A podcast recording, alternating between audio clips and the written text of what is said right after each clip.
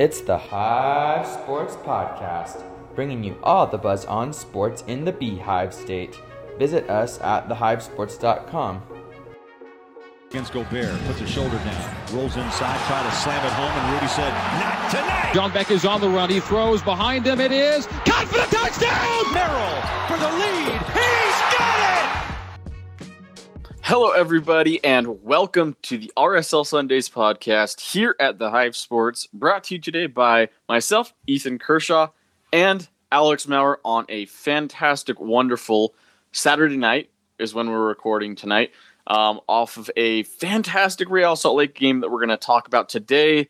But first of all, Alex, how are you doing tonight, man? I could not be any better.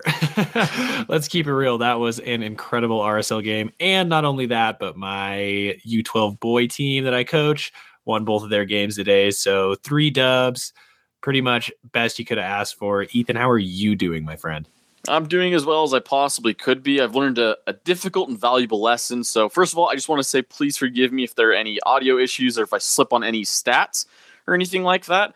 Um, Why I, could that be, Ethan? Well, I, I learned a valuable lesson today, and the lesson is never, ever, ever, no matter what you're doing, put anything on top of your car that you're waiting to load into your car or oh, waiting so to take brutal. in because that's what I did today. I put my laptop on top of my car. I drove off and it's gone. I have no idea where it went. It fell oh, off the oh, car probably. And so brutal.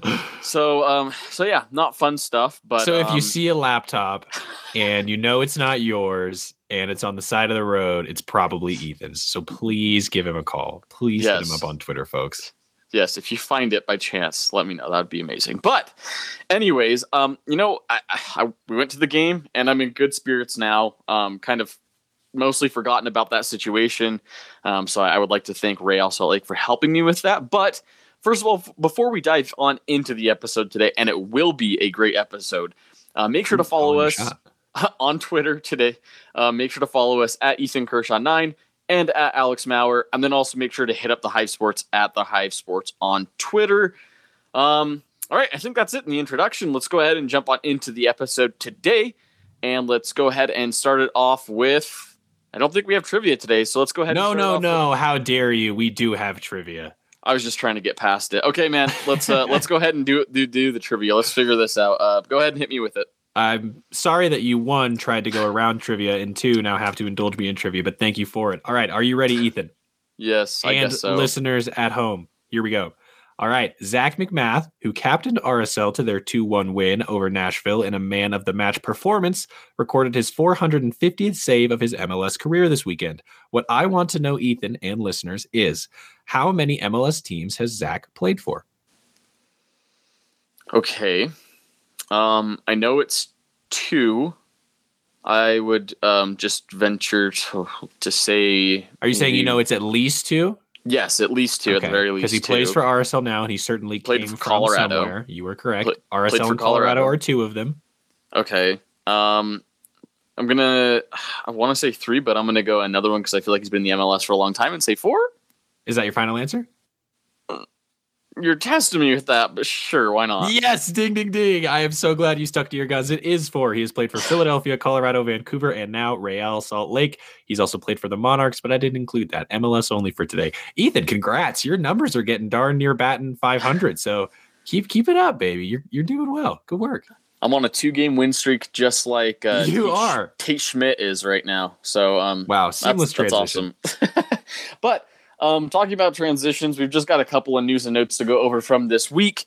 Um, something that, well, is uh, Justin Meram. He previously had announced his retirement for the Iraqi national team, but that looks like it might be changing here. Alex, what's the big news? Yeah, so he has been, I guess, recalled up and unretired. I don't know yep. how else to really put that to the Iraqi national team for their upcoming World Cup qualifiers. This means he will miss the game against Sporting Kansas City, but should be back in time for our match after that. I am glad that RSL players are back on the international stage. I think it's been a while since we've had consistent, regular national team contributors. Albert mm-hmm. was probably the closest. Yep. Uh, but of course, he was left off that Euro squad, so maybe he's not as consistent as I thought he might be. But yeah, I think it's a positive. I think Justin Meram has proven to be reliable and consistent in his starts for Real Salt Lake. So I am glad that he is being rewarded. And it seems like from the press release that he was kind of coaxed out of retirement. So to have wanted commodities is always a good thing, and you can't ever have too many of them. So I think this is a good move for both Justin, and I think it's a positive thing for the club. I don't know, internationally for however much exposure the Iraqi national team gives players. So yeah, mm-hmm. that's pretty much all I got on Justin Meram uh, to represent Iraq in World Cup qualifying.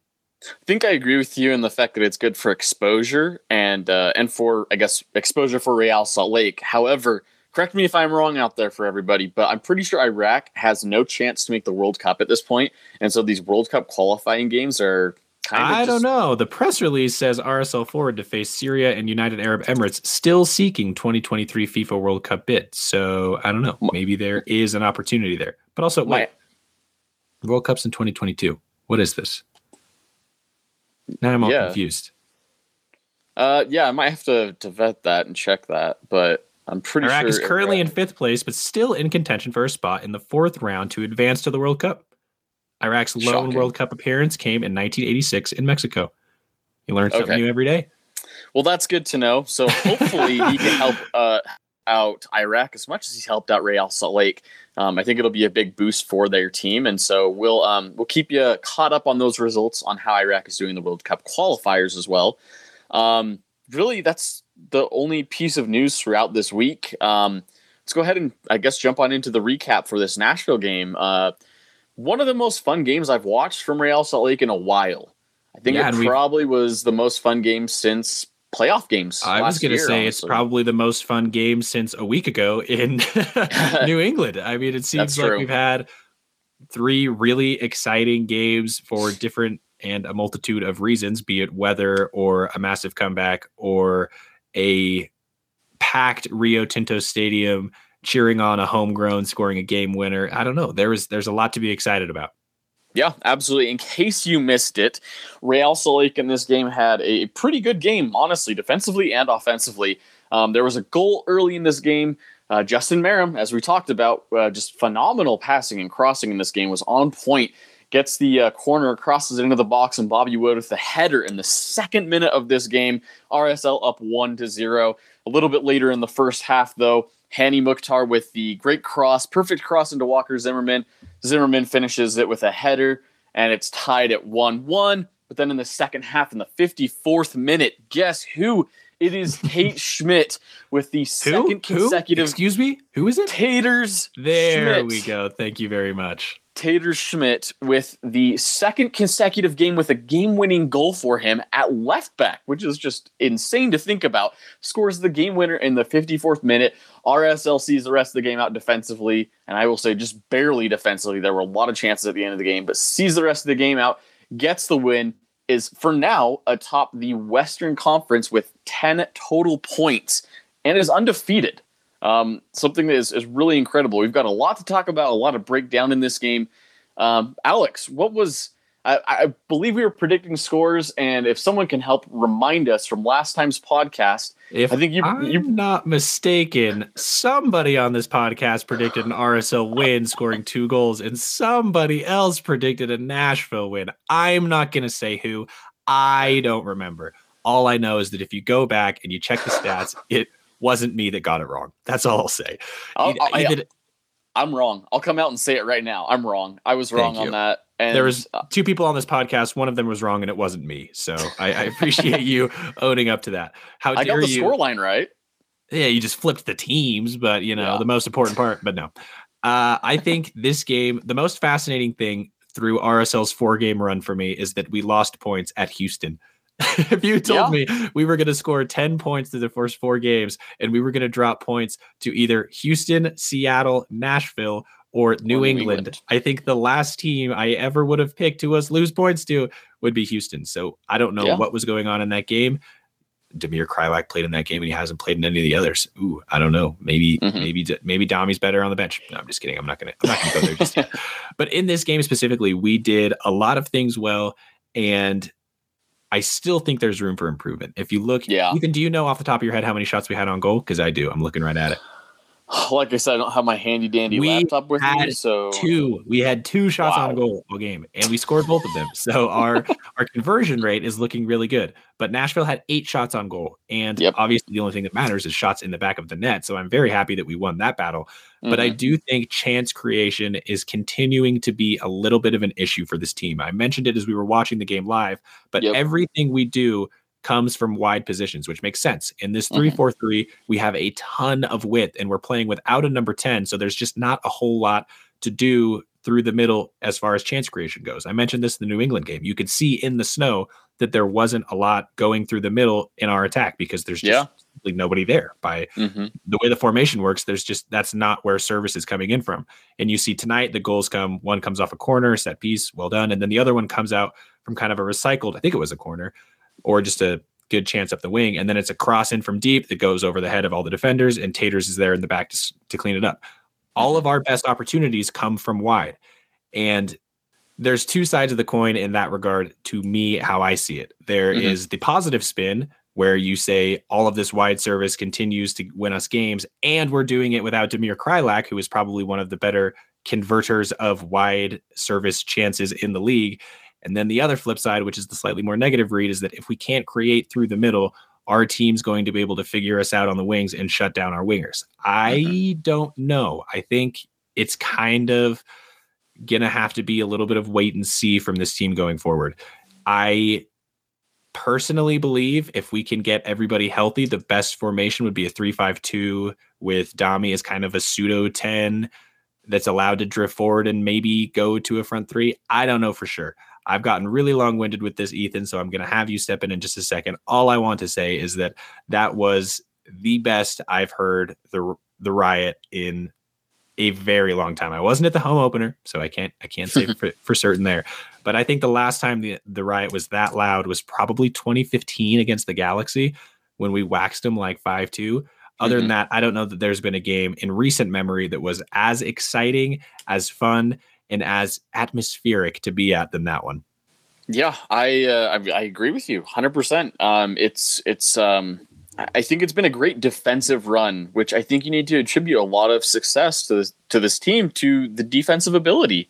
Um, it's something that they really struggled with last year, and obviously we see a mistake in this game, giving up the uh, the goal off a set piece to Walker Zimmerman. Um, but it, you know Walker Zimmerman just Walker beat- Zimmerman scores was- on everybody, you know. Yeah. I- I think it was on Eric defend that guy Holt. box. Um, but you know, other than that, the defense has been playing fantastic. Um, just like a, a bit of, uh, I guess, an injury update, you could say. Um, obviously, we still don't have Ochoa and no Kreilach still. Aaron Herrera did get his first minutes of the regular season in this game as a substitute in about the 63rd, 64th minute. Um, came in and actually played center back, um, replaced Justen Glad, who left this game with uh, what looked like to be a hamstring injury. Hopefully, that is not serious. Justen Glad is a huge piece of this team um, and this team's success. And so uh, Herrera slotted in and actually played quite well at that spot. Um, there were times where he looked like he might have been a little out of position, but covered up pretty well using his speed. Um, and then it's worth noting as well that Sergio Cordova, who subbed into this game um, and played fantastic, played very, very well. Um, great play up top, setting up guys left and right, great passing, great heading. Um, in this game, he he got uh, a little banged up, a little late. Um, you could tell he was noticeably limping around, and um, we'll, we'll talk a little bit more about Pablo's press co- conference today. Goodness, that was um, that was amazing to watch and listen to. But it was funny Truly. because he said in the post conference he was he said he was yelling at Sergio Cordova on the field, and he said, "If your leg falls off here in this game, it's not a problem. We can find someone else next week. Just keep going."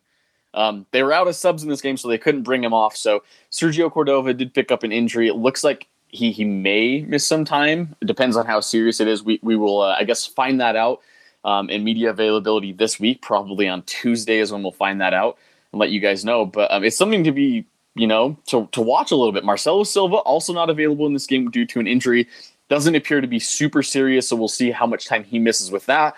But we were talking about, you know, center back being the deepest position on this team, and now suddenly it's like We've got Kappelhof, we've got Erik Holt. Like, if we want to keep using this formation, we may get down to like using Haziel Orozco, which I'm not totally mad about. And I think it makes a lot of sense to continue to use this formation. Pablo yeah. has said that in a perfect world, they're probably playing in a 4 2 3 1. And I don't know that it gets much more perfect than the results we've seen thus far with the 3 4 3.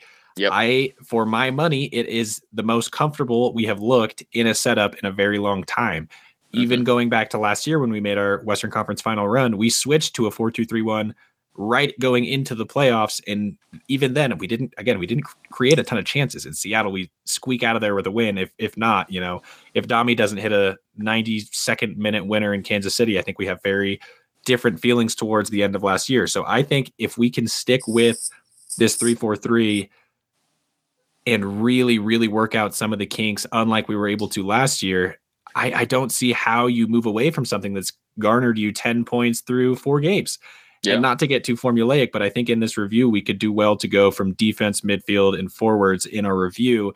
And if we're starting with defenders, as you mentioned earlier, we've cycled through now Marcelo and Justin, who both appear to be injured. And there really wasn't a whole lot lost when we brought on Aaron Herrera and moved Erik Holt to the middle, who has yeah. been fantastic to start mm-hmm. this year. I think he is due a lot of praise because he was on the receiving end of a lot of hate last year. Yep. Some deserved, maybe some not. But he has been really comfortable on that right center back position. And unfortunately, tonight he was forced into the middle because of Justin's injury. And I was stunned to see Johan not Johan Kappelhof not put into that spot. And I think that's a testament to how much trust Pablo Mastroeni has in Eric in Erik Holt. And as you said, I I mentioned during the game that I think I should have knocked on wood that center back was our deepest position because not only do we have Haziel Orozco waiting in the wings and Aaron Herrera who can play the position and Zach Farnsworth whenever he gets healthy, mm-hmm. which is mm-hmm. hopefully sometime this season. I don't know. That one seems to be lingering for quite some time now. And not only could we have all those guys, we could then go to two center backs if we needed to. Yeah. And so the the defense for me is has been the shining point of this run so far. You know, we give up some some disappointing goals in New England, but other than that, I mean, there just really aren't a ton of mistakes. It's individual stuff that I think you can fix, as Pablo would say, with a lot of mentality tweaks. Yeah. I don't know. It's it's a guy getting beat one v one versus Walker Zimmerman. That's not a systemic thing that I'm really all that worried about. I don't mm-hmm. know. Are you? Um, no, not necessarily. Um, and you know, thinking about this this systemic thing that that Real's got going right now, I, I think I agree with you. They can stay in this formation. I think if they do, as I as I'm sitting here thinking about it, I almost think that that Pablo can keep the same formation and use Aaron Herrera at that center back position again. I don't know that Haziel Orozco is needed to necessarily start. Maybe he comes off the bench. Oh, but I want you so bad. I, I know. So bad. I do too. I do too. But think about this. I, am not going to be able to remember the exact games, but last year there were instances where he also like used Aaron Herrera at that center back spot and Andrew Brody on the same side. And they used overlapping um, runs on the inside and outside to be able to get through in the attack and cross balls in. And it was yeah. extremely, extremely effective. When you have two guys that have that kind of attacking ability, um, it's a little worrisome defensively, but then, you know, I mean, Kappelhof exactly. played really well in this game. We, we talked about how well Erik Holt's been doing. Um, I guess that's the last thing that I'll kind of rehash on the defense. That, that, but that is where great. I have. That's where I agree with you. That they play great, but with Aaron Herrera playing in that position, you gain so much going forward, but I do think you lose a lot positionally in yep. transition because not they were effective going forward, but we got absolutely demolished on the counter last year in so many opportunities and so many games just mm-hmm. because mm-hmm. we've got a center back making an overlapping run to the end line to try to get across into Damir Kreilach. And so you leave yourself really exposed. And that's why I like this three center backs with three actual center backs with mm-hmm. Justen Glad, Erik Holt, and Johan Kappelhof. And that's why, for my money, I think Haziel Orozco, and maybe he maybe he earns a start in training this week, and we see him in that position. And maybe it was too big of a moment to give him, you know, his first MLS minutes. But I, I think there's something to be said for having a true center back playing that spot. And then you have Aaron Herrera next to him. If he's yep. fit and ready to go 90 next week, you play him in Andrew Brody's role. And then I think that gives – uh, Haziel Orozco even more cover because obviously Aaron can do a lot of the defensive work that Andrew Brody maybe isn't as steady at. So I think there's a lot to be optimistic about um, the defense that hasn't even been poor to this point. I don't think it needs to be, you know, cautious optimism. I think we are a solid defensive team. And under a Pablo Mastroeni, who's a historically very good defensive coach, I think that's a great thing. Yeah, I agree. And last thing that I think I'll touch on the defense uh, is Tate Schmidt, who I mean he doesn't play like the best defense in the world, but he's been very solid at that left wing back spot, and it's been kind of a, a I guess a place of need. Andrew Brody had filled in quite well at that spot, but wasn't getting I guess consistent enough for my liking. Um, Tate Schmidt has been fantastic and very yeah. well may have played himself into a starting position when Aaron Herrera comes back from injury and is fully healthy and can go a full 90 minutes. I don't know um, how you take him off. Yeah. I mean, how absolutely. are you going to tell that guy that somebody's taking his spot? I don't think you can. Yeah. I mean, there's have there been any goals down Taters' side through the last two, three games? I don't I mean there haven't. Seattle didn't score at both of New England's goals came. Oh, maybe the cross into Josie, I guess, but that's that's yeah. that's nitpicky. He's been fantastic. Yeah. And, and, and this game this game was a little iffy. There were a couple of times where he got beat, but it wasn't it didn't kill us. But know? he and, and his left, his left foot going forward, and I mentioned this as we were watching but his goal, I don't think, gets scored by a right footed player playing left wing back. Yep. That is in stride, bouncing ball in crazy wind over the tops of three defenders in a split second, and he nutmegs the goalie. I don't think a right footed player scores that goal. Maybe they do. Maybe Andrew Brody can pull it off. But the advantage of having a left footed player in that position is paramount for me. And it's uh, the key to a lot of our success. I mean, that that goal, I just don't think that goal happens with a right-footed player. It's as simple as that. And so I'm extremely pleased with the steps he's taken to force himself into the starting 11 and at this point I don't know how you take him off. I don't know that yeah. you can. I don't know how you do. Yeah, absolutely. I mean his his shots have been fantastic in the last two games for his goals that he's scored. And I asked him kind of in the post-game presser about his confidence. I said, "You're playing with a lot of confidence right now. Like how confident are you to be able to be a consistent starter in this league and also to be a consistent contributor to your team scoring goals. And he said, you know, it's not really so much the confidence that I have in myself, but it's really the confidence that I have in my teammates and that they have in me. He said that, you know, the way we work together, the way that they have confidence in me just gives me more confidence in my abilities going forward in the attack and, and playing defense. And so it's something that's really helped him. Um, he said the energy and the vibes in the locker room are just like awesome. Like it's just like family life. They all like love and trust each other. And so that's something that's awesome to hear. But Tate Schmidt really coming out of kind of nowhere this year. No one, I guess, yeah. really expected this kind of productivity from him, and he's been I mean, great. I watch a lot of Monarchs games. This is a new Tate Schmidt. I mean, yes. I like he was always a good Monarchs player, but those aren't the ones you normally see waltz into the lineup and score back to back game winners. You know what yep. I mean? Like it's yeah. just it's it's it's it is similar to Aaron Herrera, who you know went kind of a different path, went to college, developed, I don't know, maybe quote unquote late, and develops into one of the best right backs in Major League Soccer. I mm-hmm. it's it's I think important to recognize and be cognizant of the fact that not all of these guys are going to be teenage phenoms. A lot of them are going to come up later, and I think uh, Taters. I apologize, I almost called him Schmidt. Taters is a really good example of that. And if we're talking about all this defensive prowess and how well the defense is played, I think it's important to note if we move up a ladder up to the midfield that Pablo Ruiz and Scott Caldwell specifically have been really, really good ball winners for us in the midfield. And not only that, but they've been extremely good connectors of defense to attack. Having our center backs be able to play through them is something I don't think we had last year. I think we played a lot more kickball last year.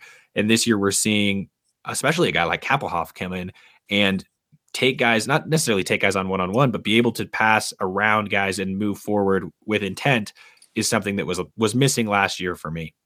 Yeah, definitely. Um, I I think that I can't remember who it was. It might have been Lucas Muller who mentioned um, about Scott Caldwell when we first got him and said his stats are pretty similar to those of Nick Besler. And I was like, well, I hope he's not like Nick Besler. um, but he's actually been a pleasant surprise. He's been very good for the team. Um, He's been fantastic. He hasn't much made like, like much any, like Taters. How do you take him off? Yeah, he hasn't made like any bone crushing like mistakes or errors that Nick Besler was kind of propense to making at points throughout last that like last season. You know, I, I think there were times where Besler would give the ball away in bad spots. I don't see Caldwell doing that. He's been playing pretty good defensively as well. Um, so like he looks very solid there. Uh, Pablo Ruiz had a couple of bad giveaways in this game.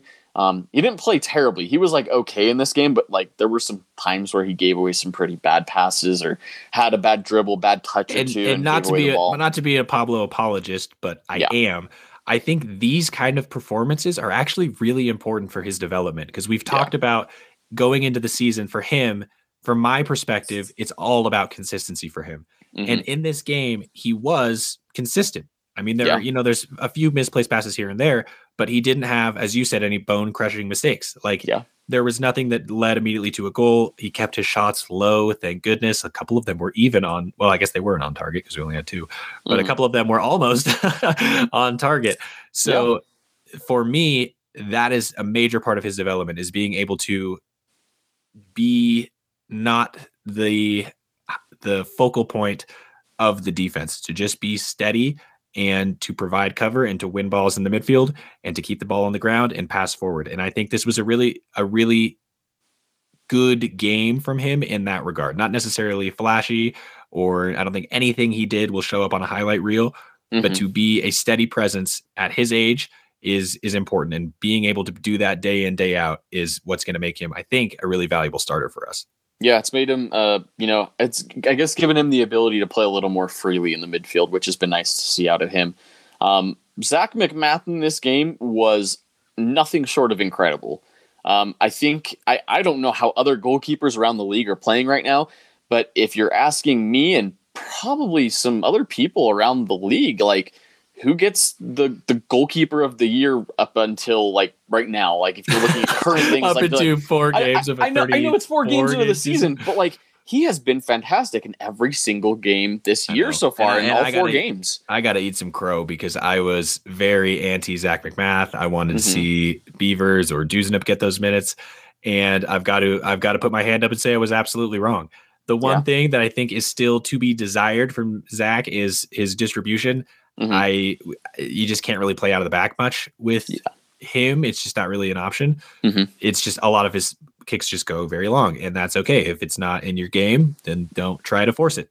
Mm-hmm. But as a shot stopper, he's been incredible, and yes. to the point where I think he's made some saves that I don't know that Ochoa makes. Mm-hmm. And a lot like Taters and a lot like Scotty Caldwell, how do you take this guy off? Yeah. Yeah. Uh, Pablo said absolutely. he doesn't want to tinker, and I don't blame. Like, I don't know what you change. Like, if it's working, let's just keep rolling the dice. But I, I think Zach's been incredible, and it's important to me that he wore the captain's armband. He yep. was kind of a leader in the locker room throughout the the dark ages of ownership under he who shall not be named. He was a major proponent of us refusing to play during the protests of last year, mm-hmm. and proven to be a leader in the locker room. And one thing I w- am curious about is Justen Glad and his road to captaincy, because he mentioned in the pregame with Nedum Onuoha before the New England game that that is a goal of his. So I would like to see him in some point get the captain's armband, but for now, I think Zach is a worthy steward of the armband. Yeah, I, I think he's earned it. Um, we, you know, in the post game presser, I think it was Tom that asked him about his confidence and said, when was the last time you felt this confident? And he said, I haven't felt this confident since like, said like 17, 18 when I was playing with Colorado back when Pablo was there too. I mean, we had a good stretch of games there. And so you're seeing this confidence from Zach MacMath show through. There was another game earlier. I think it was, it was either Seattle. I think it was Seattle actually. There was a save he had that he jumped out and dope and like saved the ball with one hand. Um, just barely getting the ball. This game, I, I, watched it when I came home. My wife actually had the replay of the game going, and I, I watched the save. He is his body is going one way, and his motion is going one way, but the shot is to the other side of him. So while he's moving one way, he sticks his left hand out the other way, and he's like moving the opposite direction, and he stops the shot. Like just incredible reaction skills. Um, it's something that you know we have not seen yet from Zach MacMath, and we're seeing it this year. Yeah, and thank goodness we really are. Good. He's been um, really good.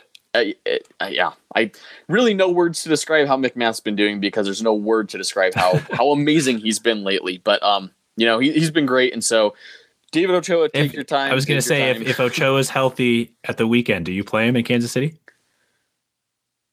Oh, that's a tough question, and I know I don't I don't think you can. Not yet. Not yet. I think I, I agree. I think I, I, can't believe I'm saying that, but I, I, think I agree. And I, you know, I am all for giving young players opportunities, even when it might not be the easiest thing to do. Mm-hmm. But I, I mean, they shouldn't be, you know, given anything. They should have to earn it clearly. And uh, yeah, I really don't know. That's a tough one. That's a tough yeah. one. But I don't, I, I don't think, I don't see how you drop MacMath from the lineup. Yeah, definitely. Um, there's not a, a, ton to talk about with the forwards in this game. I think Bobby Wood played great. We talked a little bit about Sergio Cordova. Uh, Maikel Chang played pretty solid in this game. Justin Meram, we talked about how he was on point. So the forwards did a great job in this game. One quick um, thing I would like to point out is that in the post game pressers, Pablo mentioned that Bobby Wood has been sick and like throwing up the last yeah. two days before this game, mm-hmm. and then comes out and gives us 60 hard minutes and a flicked on header to give us the early lead. Like, what a guy. yeah. And I'm sure we'll get to this in the post game, but this speaks a lot to the mentality that Pablo's been talking about. It's just every guy is giving absolutely everything to this team right now. And I just, I love to see it. And so I'm tipping my cap to Bobby for I don't know if you can call this a Jordan flu game, but you know, it's not not a flu game in my opinion. So congrats to him on the goal. And I don't know that we're at the US men's national team conversation just yet with Bobby Wood, but you keep scoring goals, and I don't know how you get left off a roster. Well, I mean, he's not on the roster, but going forward into the World Cup, there's still time to earn a spot on that team, and nobody's really claimed the number nine role. So TBD, I don't know. Yeah, no, it's uh, something to you know watch for. It's something to watch can, for sure. Yeah, if he can continue to keep be consistent as a goal scorer in the league, um, yeah, it's a thing where you look at him, and you say, you know, how can you not look at this guy and bring him into the team possibly? So we'll keep an eye on that as well. Um, for me, the last bit of kind of analysis on this game on the recap. Um, I talked about Pablo's press conference, and you just barely mentioned that. We're going to dive on into that right now. Um, he talked about confidence, and he said confidence is the holy grail in this league. It's something that's key. You need to have. Zac has it, and he was a leader in this game, and he feels very comfortable, obviously, in the role that he's in. Um, he also said that the team is approaching every game as if it were a playoff game. That's something incredible to look at. He, t- he referenced the games last year where, for a while, that's how they felt. Man, there was it was must win games at the end of the season, and then even into the playoffs. And now they've just continued to have that mentality of every game's a playoff game. All the points matter. So that's why they've been consistent is because they've had this mentality, their eye on the prize in the long term goal of the season, which is great to see. Um, he also mentioned too about practice. He said practice is very intense, and he said that at times he even had to dial it back in practice. Like sometimes the guy slides in for a tackle and he says, "Oh, hold on, like slow it down." Let's, and he like, mentioned at times that he feels more like down. a referee than a coach. In yep. his words. Yeah, exactly. Kind of managing the practices and making sure they're not so incredibly att- intense. It sounds like guys are going all out in practice. These guys want these wins. They're hungry for it, and they're showing up with results. And so um, Pablo just preached this in the post game and just talked about how much he loves the guys, how happy he is with how the team's playing right now. Everything seems to be clicking.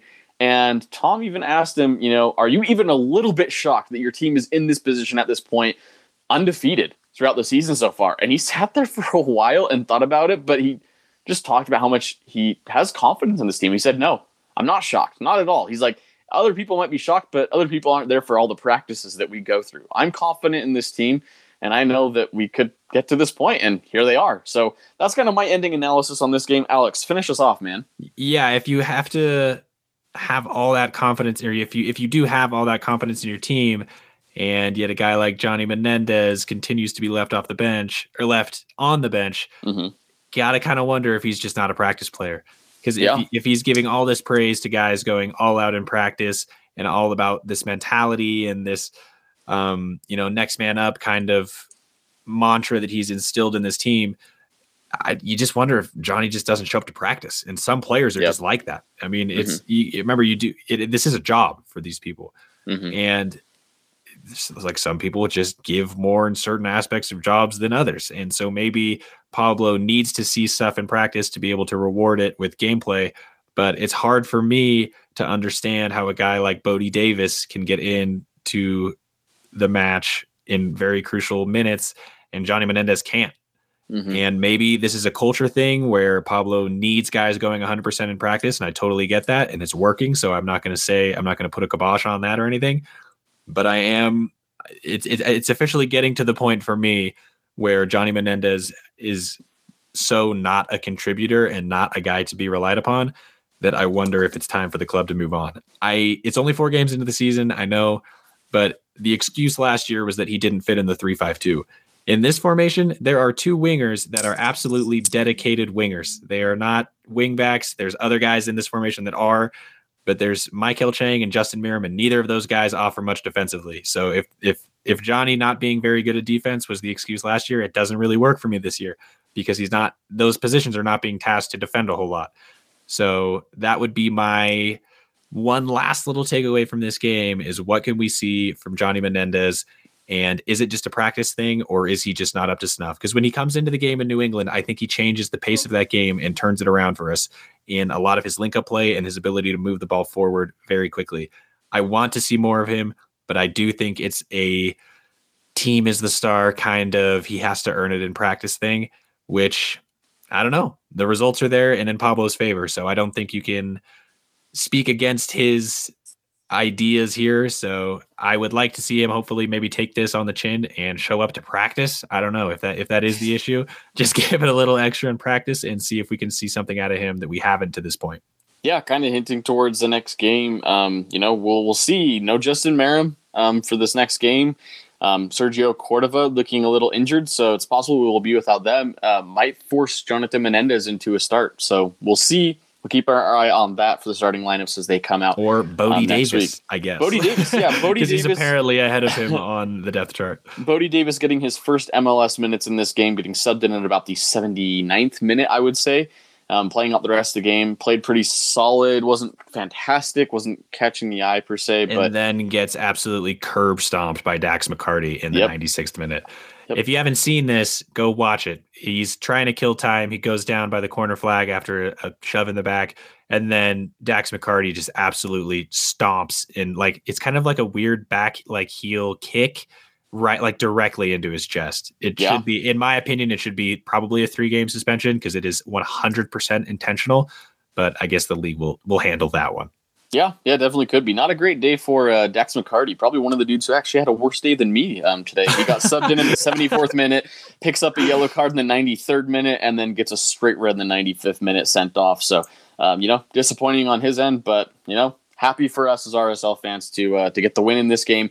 Um, last thing that I will end on in this game, guess moving forward, and even look forward to the next game um, that we'll talk about in a sec. But moving forward when you got Aaron Herrera back healthy, fully healthy, um, I would say pick two out of the three, but I think Aaron Herrera is an auto lock. So I guess if you're looking over at that left spot um, where Tate Schmidt has been playing and starting recently, who do you start going forward? I think it's pretty close, and it's between Andrew Brody and Tate Schmidt. For me, I'm going to take Tate Schmidt because what we've seen out of him lately has been consistent. It's been stuff that I wasn't seeing on the left side out of Andrew Brody.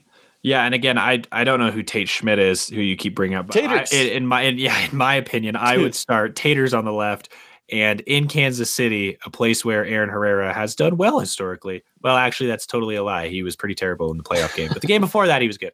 Yeah, uh, I would start Aaron Herrera on the right, and I would start Haziel Orozco, Johan Kappelhof, and Erik Holt along the back line if it was up to me. But time will tell. Yeah, absolutely, and time will tell. On the 26th of this month, March um, at 5 p.m. playing on the road in Kansas City. It'll be a very big game for the team. We'll see if we can continue this good streak that we've got going. Kansas City, um, currently 12th in the West right now. Not great for them. They just lost three to one on the road today to Chicago. So they're looking like a little bit weaker than they have in past years, but don't get this wrong. SKC has had our number at least last year. They played very well, except for, you know, end of the season. Um, we, we, did beat them in that game. Yeah, we've done well historically in Kansas City, aside from one game in 2013, which I'm which I'm not going to mention because I'll probably cry. But we've done well there actually. So this is a place we can go and should pick up three points. Yeah, I worry a little bit about it, but yeah, like it's a place where we just, I mean, last year we went there with all the confidence in the world, and we've got a ton more confidence right now. So why not go ahead and uh, get another win? Um, let's go ahead and project the scores for this game. I I gotta apologize because I I, I, I believe in Real Salt Lake, but I really thought that Nashville is going to steal this game. Um, but I think that I think the Real wins this game. I'm going to jump back on the uh, the win wagon, I guess we could say, and uh, I think they get the dub in this one. Um, I'm going to say the final score ends up. I'm going to say 1-0. I think it's going to be a defensive game. It's going to be a kind of a lower scoring game. Um, and I think the goal comes from the guy who's been banging him in, who's tied right now, um, and not not Taters. It's the other guy tied for the team leading goals this year. It's going to be Bobby Wood. I say he gets the goal um, in this game. We win 1-0. Alex, what's your take on this one? I guess I'm going to zig where you zag, and I'm going to go 2-2 draw. Okay. Uh, yeah, that's all. That's all I got for you. I think goals have, are. I think goals are. I think goals are coming in this game. I think if I had to pick goal scorers, I'm gonna go with. Mm, the easy answer is Bobby Wood, but it's also probably the right answer. I'm gonna go Bobby Wood and Maikel Chang. Okay, yeah, that's I could definitely see that happening. Um, and you know th- that score line's not unbelievable either. It's something that I I could see happening with Real Salt Lake. Yeah, um, Justen Glad's not there, Marcelo Silva's not there. I think it could get a little ugly. But 2-2, 2-2 is my final prediction. Awesome. 2 2. Uh, we will watch that game and see if you are right, see if I'm right. Hopefully, we do better this week. But one to watch in this game, my one to watch in this game is going to be Aaron Herrera coming back from first minutes um, of the season in this last game against Nashville. I think that due to the the Justen Glad injury, and um, you know, it's it's possible we see him come in play center back. Maybe he takes his old position at that right wing back slot where Andrew Brody's been holding it down. Either way, I think he either he, he either starts if he's fully fit. If he's not fully fit, he at least gets 30 minutes like he did in the game tonight. And so he's my guy to watch in this game. The work he did defensively with his pace really, really helped out, especially at the end of the game when you got tired legs. Um, and moving forward in the attack, it, you know, he looked great. Um, I didn't see anything that made me think that he had lost a step up into this point with the injury. And so Aaron Herrera is my guy to watch in this game. I think he can make a huge impact on this one, not only offensively, but definitely defensively as well, and hopefully help us get the win. Alex, who is your one to watch in this game? I'm caught between anointing Johan Kappelhof or Scotty Caldwell, and I think I'm going to lean Caldwell on this one, just okay. because I want to save Kappelhof for when we've got our full strength starting uh, eleven. And so in this game, it's the one thing I would watch with Scott Caldwell is his defensive positioning and how that allows Pablo to play more of a free eight role. The way that Scott Caldwell closes space to oncoming attackers is really, really impressive. Yeah. He has been the reason, in my opinion, why Pablo has been able to succeed and win a lot of balls in a lot of really good spaces. I mean, a lot of the goals we've scored this year have come from Pablo either directly winning a ball and then playing a pass, or winning a ball and then playing a pass and then playing a couple more passes. And I think a lot of that comes down to Scott Caldwell. So watch him, keep an eye on him, and how he closes space before the ball even necessarily gets to him. He's he's been really really good at that, and he's been a very steadying presence along the midfield line. I love it. He and Erik Holt, I think, sometimes don't get the credit they deserve. And so I love that you're calling out Scott Caldwell as a guy to watch in this game. Um, it'll be interesting to see how he does defensively. Um, but on the episode today, I, I, don't think we've forgotten anything. Alex? Only thing is me? rumors, and there's none of them. Yep. if okay. you want news well, on Anderson Julio, Gustavo Cuellar, or Jefferson Savarino, too bad. There's none. Jefferson was kind of sort of rumored to go to the Timbers, and then beat writers there said that's not happening. So, yeah, hold your breath, continue to keep your fingers crossed, and hope for the best. that's all I got. All right, perfect. Well, thanks, Alex. Um, you know, let's let's stay tuned and keep an eye on that. And also, be sure to watch the game this week. It should be a very good game. 5 p.m. on the road in Kansas City, playing against Sporting Kansas City. But that is it for us tonight on the episode and the podcast want to thank you all very, very much for tuning in and listening today. It means a lot that you take your time out of your day to go ahead and listen to two dudes ramble does. on about Real Salt Lake. So uh, we really, really appreciate your time. Thank you so much. And if you haven't already, make sure to follow us on Twitter. Um, ask us questions, interact with us. We love the interaction, love talking to you guys, and uh, and love you reaching out to us. So at Ethan Kershaw nine and at Alex Mowers, where you can find us on Twitter. Also, be sure to follow the Hive Sports at the Hive Sports on Twitter for all updates, all things sports uh, in Utah. Okay, so thank you all for tuning in, and uh, we hope you all have a fantastic week, and we will talk to you all later. See ya. TheHiveSports.com has all the buzz on sports in the Beehive State, covering prep, college, pro, and church sports. No way, really? Okay, maybe not that last one. If you want to stay in the know about all things Jazz, Cougars, Aggies, and Utes, then this is the site for you. TheHiveSports.com. We may even feature your high school, so check us out today at TheHiveSports.com. You can also follow us on Twitter, Instagram, and Facebook. Check out TheHiveSports.com because we got the buzz